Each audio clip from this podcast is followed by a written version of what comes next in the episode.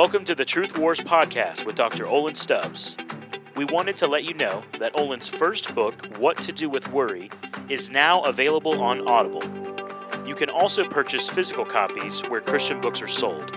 Now, here's Olin. Father, would you hear our songs of worship this morning? Would you hear the words that we read? Would you hear, uh, Lord, our prayer right now? And would you draw near? You say in your word that you inhabit the praises of your people. And Lord, we know that you are everywhere, and yet sometimes you make yourself, your presence, more known, more felt, more sensed, uh, more obviously present. And so I pray for all of us together this morning. Lord, even those watching on live stream, that there would be a sense of being in the presence of God, hearing the very words of God and you would speak to our souls. Father, you know us better than we even know ourselves. You know uh, where we are weak and we need to be strengthened and empowered.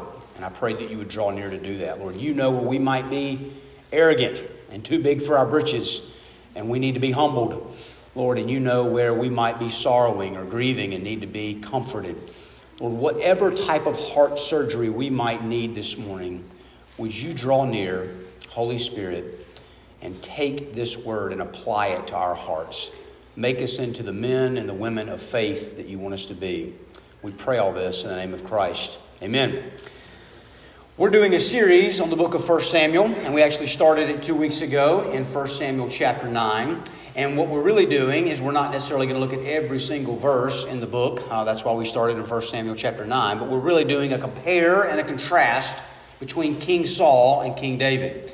And so, last two weeks ago, last time I was with you, we looked at when Samuel, the prophet of God, first told Saul that he was going to be the king, and then he was anointed to be king. And we're literally going to pick up on the exact same verse that we left off two weeks ago. Uh, so, let's start in 1 Samuel chapter 10, verse 1.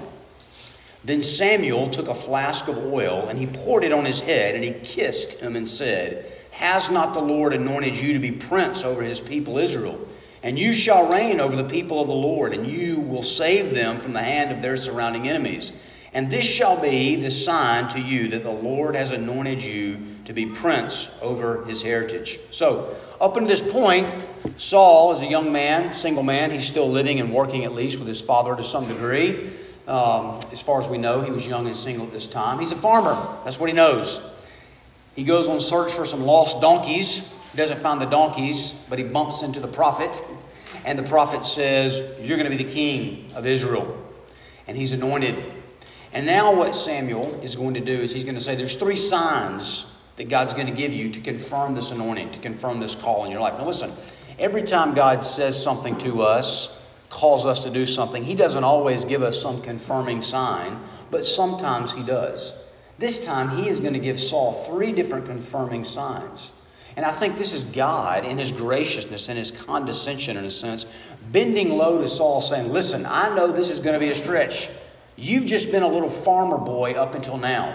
And now you're supposed to become a warrior king. The main reason the nation of Israel had wanted a king was to have a king to lead them out into battle against their enemies, primarily the Philistines that surrounded them, that actually invaded them and dominated much of their territory. They wanted a physical king to go forth with them in battle and now Saul is to be that man. But God, in His compassion, understands this might seem overwhelming to you, Saul. This might seem like too big of a burden for you to bear. So let me give you some confirming signs. And there's three different ones. We're only going to look at one because the text really focuses on one. So let's skip down to verse 5 and look at what the first sign was. Then you shall go on from there further and come to the oak of Tabor and three men going up, excuse me, I started reading verse 3. That's not what I wanted to do. Skip down to verse 5. After that, you shall come to Gibeath Elohim, where there is a garrison of the Philistines. And there, as soon as you come to the city, you will meet a group of prophets coming down from the high place with harp, tambourine, flute, and lyre before them, prophesying. So he says, You're going to leave, you're going to meet a few different people, but you're going to come to this certain hill. And notice it says, where there's a garrison that's like a fort of the Philistines. And this is deep in Israelite territory, deep in the tribe of Benjamin's territory. So, where there shouldn't be Philistines, there were Philistines. Probably set up next to a road so they could dominate the trade and maybe tax the people. Okay? But he also says you're going to meet some prophets. A band of prophets are going to come by. And they're going to be playing music, but they're also going to be prophesying. Now, prophesying in the Bible primarily means speaking the Word of God. Sometimes it could be telling the future. Sometimes it could mean just exhorting someone uh, to have ethics, to do the right thing.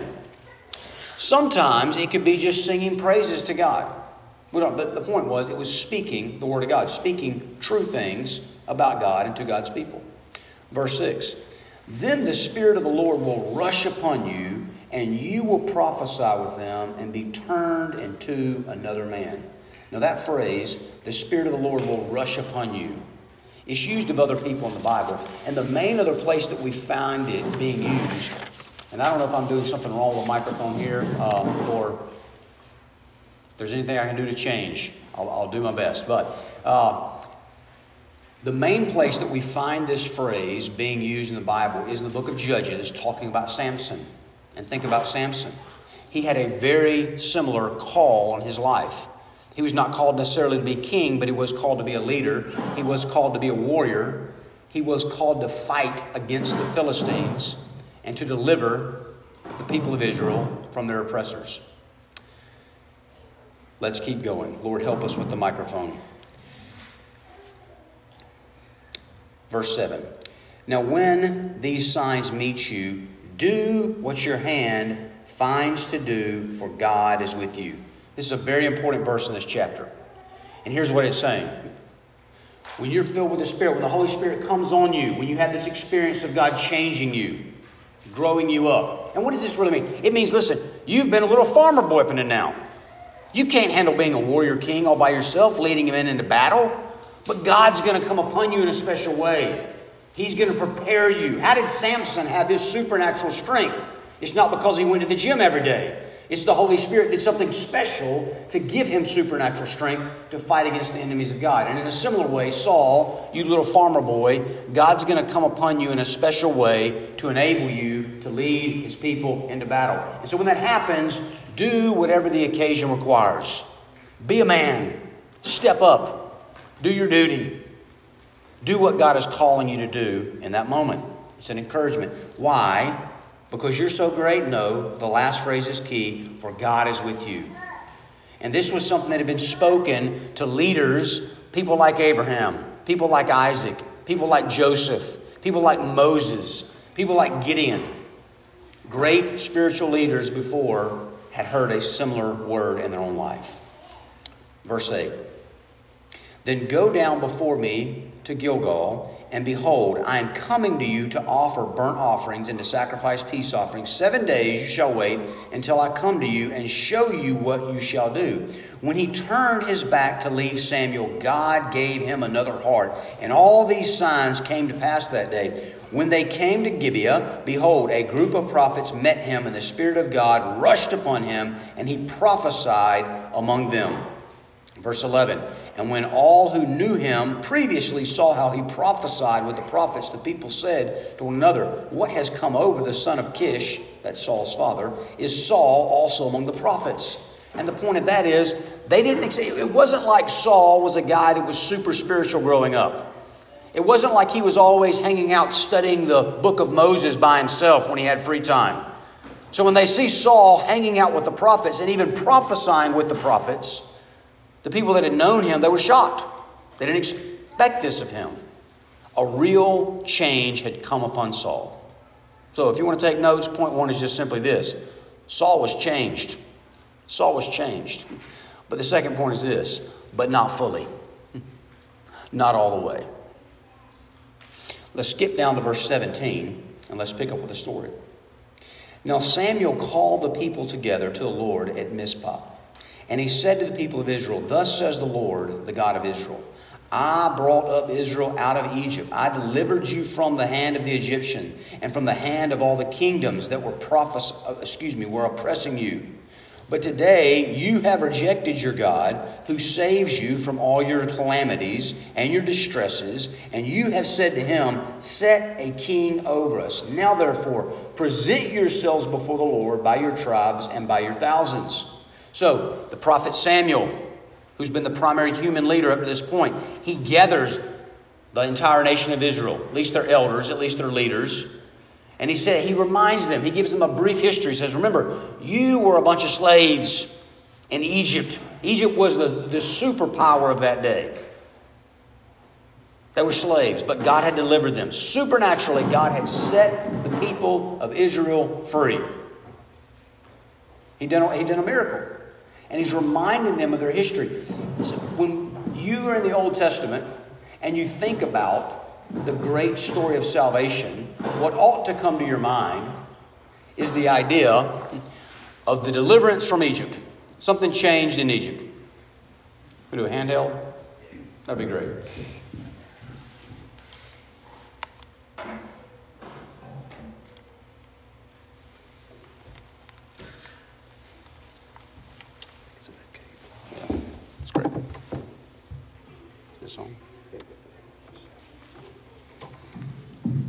All right. There we go. All right. Point two with a different mic. All right.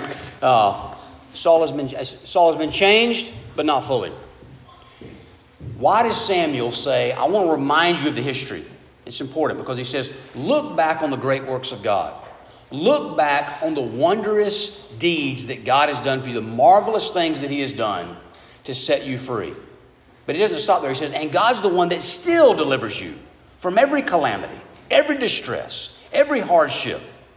Maybe not immediately, but in the long run, if you're one of God's people, the promise is just like God has delivered you in the past, He will come through for you again, and He will deliver you in this present moment, in this danger, in this trial, whatever you're facing. Again, it typically does not happen on our timeline. God is often not in a hurry where we are in a hurry, but we must trust Him, He will come through. And in 1 Samuel chapter 8, the nation of Israel, out of a place of fear, had said, We want a human king. And it wasn't God's time. They came from a place of fear, not faith, and they begged God for a king. He said, Okay, if you want a king, I'll give you what you want. You want a king just like the nations? I'll give it to you. And Samuel is reminding them of how they got here. But now it's time to bring a king. So look at verse 20. Then Samuel brought all the tribes of Israel near, and the tribe of Benjamin was taken by Lot. Now, we don't know exactly how a lot works, but, but there was some sense of like an ancient type of dice, something like that, that could give a yes or no answer. And when the prophet was using it, there was a sense of God, tell us yes or no. Will the king come from this tribe? Will the king come from this tribe? And they could narrow it down to one tribe, the tribe of Benjamin. So they're using the lot to hear the voice of God. Verse 21 He brought the tribe of Benjamin near by its clans. The clan of the Matrites was taken by Lot, and Saul the son of Kish was taken by Lot. But when they sought him, he could not be found. So they inquired again of the Lord. Is there a man still to come? And the Lord said, probably speaking through Samuel the prophet, Behold, he has hidden himself among the baggage. And they ran and they took him from there. And when he stood among the people, he was taller than any of the people from his shoulders upward. So he looked like a king. But he didn't want to be king. So when his name got called, he's over here hiding with all the military baggage or something like that. The prophet pulls him out. He stands up. Everybody looks at him, and most people love him. Verse 24 And Samuel said to all the people, Do you see him who the Lord has chosen? There is none like him among all the people. And all the people shouted, Long live the king. Verse 25 Then Samuel told the people the rights and the duties of the kingship, and he wrote them in a book, and he laid it up before the Lord.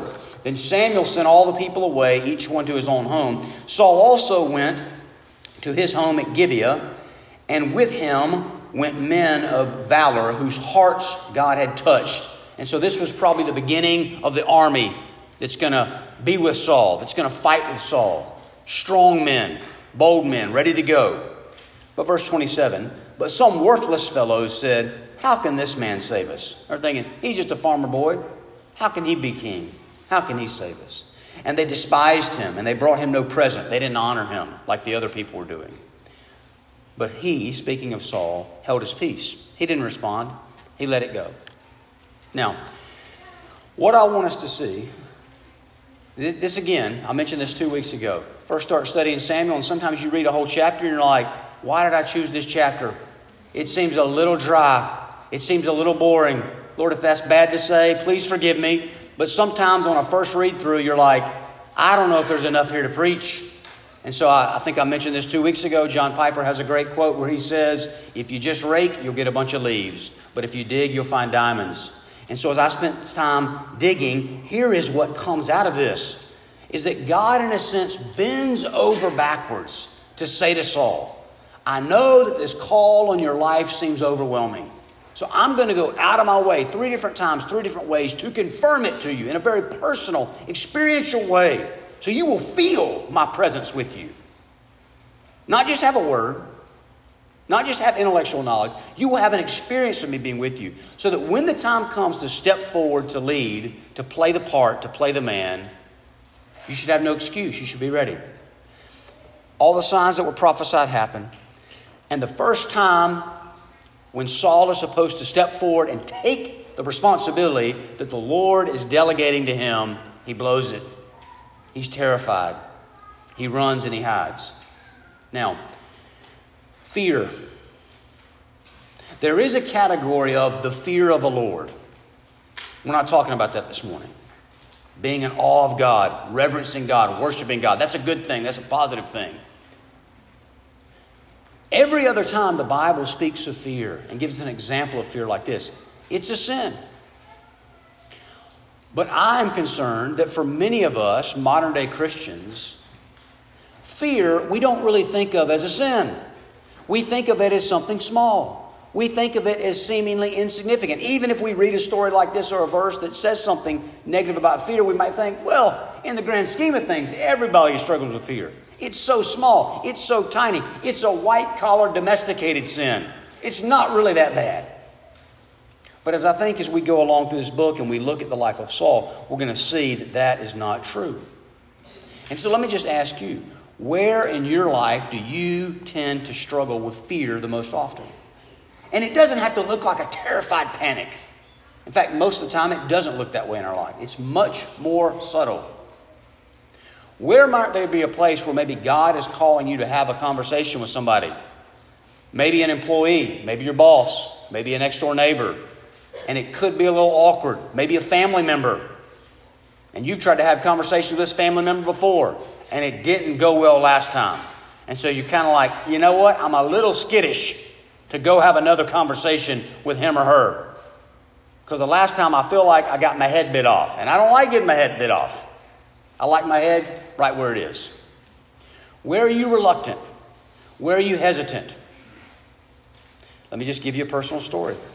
You know, I started regularly sharing my faith, trying to talk to non Christians about Christ and the gospel on some kind of regular basis my freshman year of college. That would have been 1995.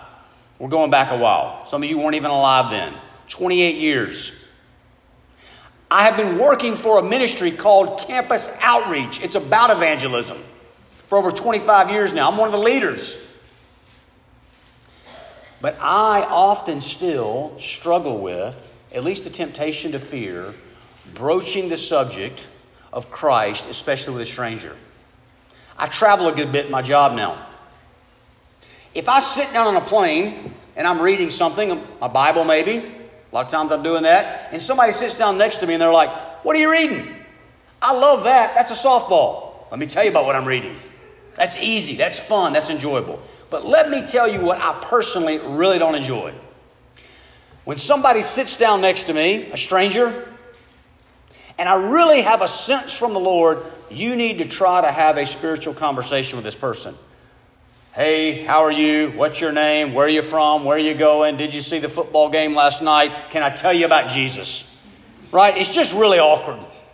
You can try to be smooth, but it's just, it, it can be really awkward. And it can be really awkward in the way they respond.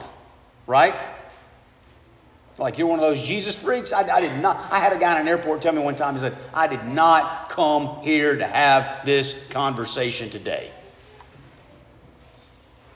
Now, I was traveling this week. Thursday morning, I got up, was going for a jog, spending some time praying. And so I knew I'm going to be on a flight today, Father. And so I prayed specifically. I said, Father, if there is somebody that you want me to talk to about Christ today on the plane, would you make them ready? But would you make me ready? Because I know myself. I know my tendency to fear, which seems tiny. Doesn't seem like that big of a deal with all the scandalous sins out there that are to struggle with. But then think about this. What if there is somebody that God is wanting you to prophesy, and I don't mean speak the future, but I mean speak the word of God to about life, about salvation. And you say, I won't do it. And I've done that far too many times. Just think about all the sins that are in that. How selfish that is. I don't care about this person's soul, I care about my social respectability.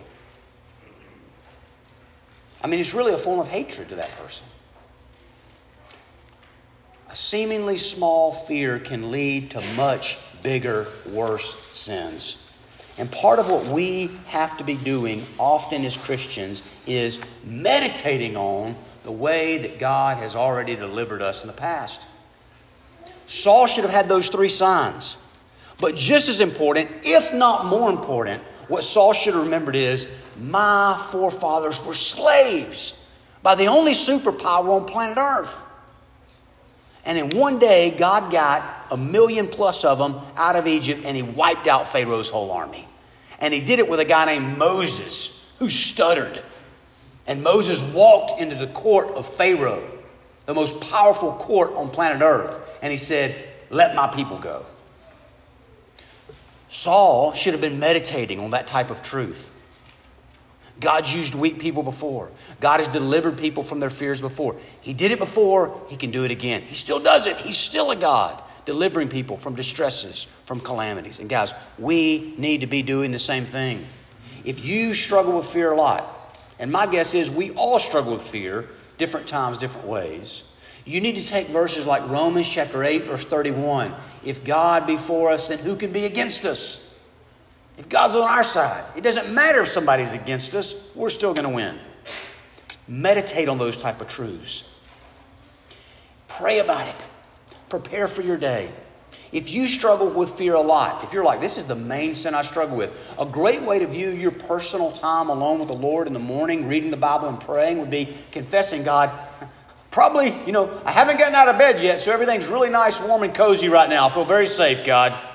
But at some point, I'm going to have to get out of bed. I'm going to go have to face the day, and I'm probably going to meet somebody. And at some point, there's going to be some kind of anxiety, fear, worry, doubt, insecurity. And so, as I read the word here, I'm not just going through the motions. You know how Ephesians 6 talks about putting on the armor of God? That's a good way to think about your personal time alone with the Lord in the morning. I'm getting ready to go into spiritual battle today, Father. So, would you give me a verse? Would you give me a truth? Would you give me a principle, just some little nugget for my soul that I can meditate on, that I can mull over, that I can spiritually suck the nutrients out of? So when the fear comes, at least the temptation to fear, I can fight, I can push back.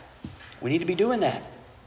Now, let me say this, because you start to think about this and really try to get personal, make it serious, make it applicable to your life. Is there ever a time when it's okay, so to speak, to be a little nervous? Yes. Listen, there is a proper category. If you came into Sunday school classes we did on worry last year, we, the Bible says worry is a sin, but it says there's a proper category of being concerned. And sometimes the line between concern and worry can be really thin. With fear, if fear is a sin, there's a proper category of being distressed, being troubled, maybe being overwhelmed. That's normal, it's not sinful. So, how do you know the difference? How do you know the difference when I've got a normal sense of stress, a right, non sinful, non sinful sense of being troubled, but I haven't crossed into sinful fear yet? It's this when you don't do what the Lord wants you to do. Right? Maybe what God wants you to do is just have an encouraging conversation with somebody. but you're such a painful introvert that you're like, just to initiate a conversation, even to say something nice and friendly, is terrifying me. But you know God wants you to speak up and encourage this person. It's not wrong to shake. it is wrong when you say, I ain't doing it, God. I'm not going, I'm not making the phone call, I'm not walking over there, I'm not opening my mouth. That's when you know that you've crossed into sin. Now, if you say, This is something I struggle with, I'm at least tempted to with, you know what? You're in good company. Because over a thousand years later, if Saul was the first king of Israel, we come to another king of Israel. And he had a season. He never gave in to sinful fear, but he did struggle. Do you remember Jesus as he was walking with his disciples? And he would only take three, left the rest of them behind. And we don't know for sure why he only took three into the garden with him to pray, but it may have been the other nine, uh, eight that are left can't handle this. And part of what he said to him is, I am overwhelmed to the point of death. I'm so sorrowful. I'm so grieved. I'm so troubled. I'm so distressed with what I'm about to have to go through. And he wanted out. It's not wrong to want out. It's not wrong to pray. It's not wrong. God, is there any other way? I, I know what you want me to do. I don't want to do it. I got to go have that hard conversation with somebody in my family. Is there anybody else around here that could do it? Because I don't want to do it. Not wrong to pray that. Not wrong to think that. Not wrong to want that. It's not a bad desire necessarily. It is sin when it becomes a demand. I won't do it. Find somebody else. That's when you're in sin. But you can pray, you can wrestle, you can be honest, but you got to get to the place that Jesus got to where he says, Not my will, but thine. You really want me to go forward to the cross? I will. You see, the people and the nation of Israel, they were scared of the people that were oppressing them, their surrounding enemies. And they wanted a human king to walk forward in front of them and lead them into battle. And we tend to be scared. Maybe we don't have physical enemies, but we have spiritual enemies. We have sin, the world, sinful culture. We have Satan, his demons. And we do have oppression and calamities and distresses that we face in life, hardships. And God says, okay, I'll give you a human king, the God man. And he did go before his people into the greatest war ever, into the war with sin, suffering, Satan, hell, and even death. And he was swallowed by it. And then he conquered it from the inside. He's already won the greatest battle. It's over, it's finished. So we can look at even death and have no fear. And whatever smaller battle that He may be calling us to fight on planet Earth for Him, we can say, I'm shaking a little bit, but by your grace, I'm not going to give in to fear. I'm going to press forward because I can preach to myself the New Testament salvation story. It's not about being delivered from physical slavery in Egypt. It's about being delivered from spiritual bondage and slavery to my fear by the cross and by the resurrection. Let's pray. Lord Jesus, you experienced a forsakenness from your Father on the cross. That because of your grace, we will never have to experience more trusting in you. I pray for myself. I pray for everyone listening that you would grow our faith. That when we are tempted to fear, when we are tempted to give in to fear, when we are tempted to say, No, I don't want to embrace the hardship or the responsibility that God's calling me to, that you would fill us full of the Holy Spirit. You would fill us full of faith. You would give us an experience of your presence, that you're with us. But even when there's no experience, to encourage us that you're with us we would remember your word. We would meditate on the beautiful truths of the life, the death, the resurrection of Christ, and we would be strengthened, we would be empowered. We pray all of this only in the name of Christ. Amen. Thanks for listening to this episode of Truth Wars with Dr. Olin Stubbs. We want to remind you to please leave a review for this podcast wherever you listen and to share this podcast with any friends or family that you think may be blessed by Olin's teaching.